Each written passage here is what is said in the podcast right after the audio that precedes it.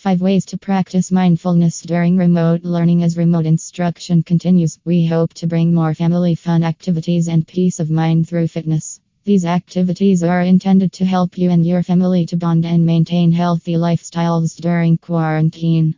We hope to continue our ongoing mission to make fitness fun. Self expression stretches sitting in front of a computer for hours is not easy, especially for children.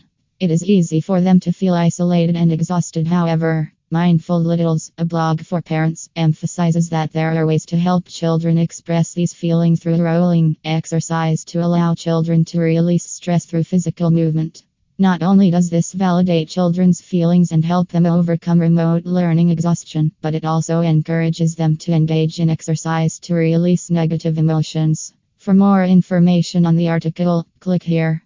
A great way to engage children in fitness and mindfulness is to implement quick stretch sessions during the day.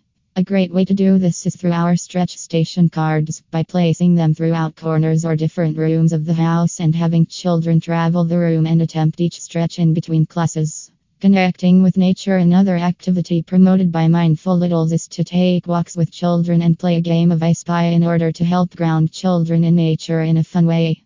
Through this activity, parents can help encourage children to go outside after attending remote instruction and engage in low intensity exercise.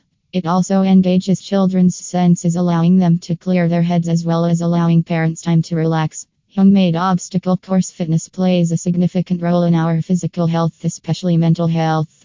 Ace Fitness explains that exercise helps lower anxiety as well as improving sleep.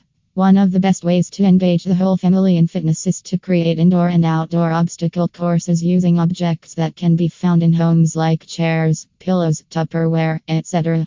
Obstacle courses can also be made by marking off paths and areas with tape.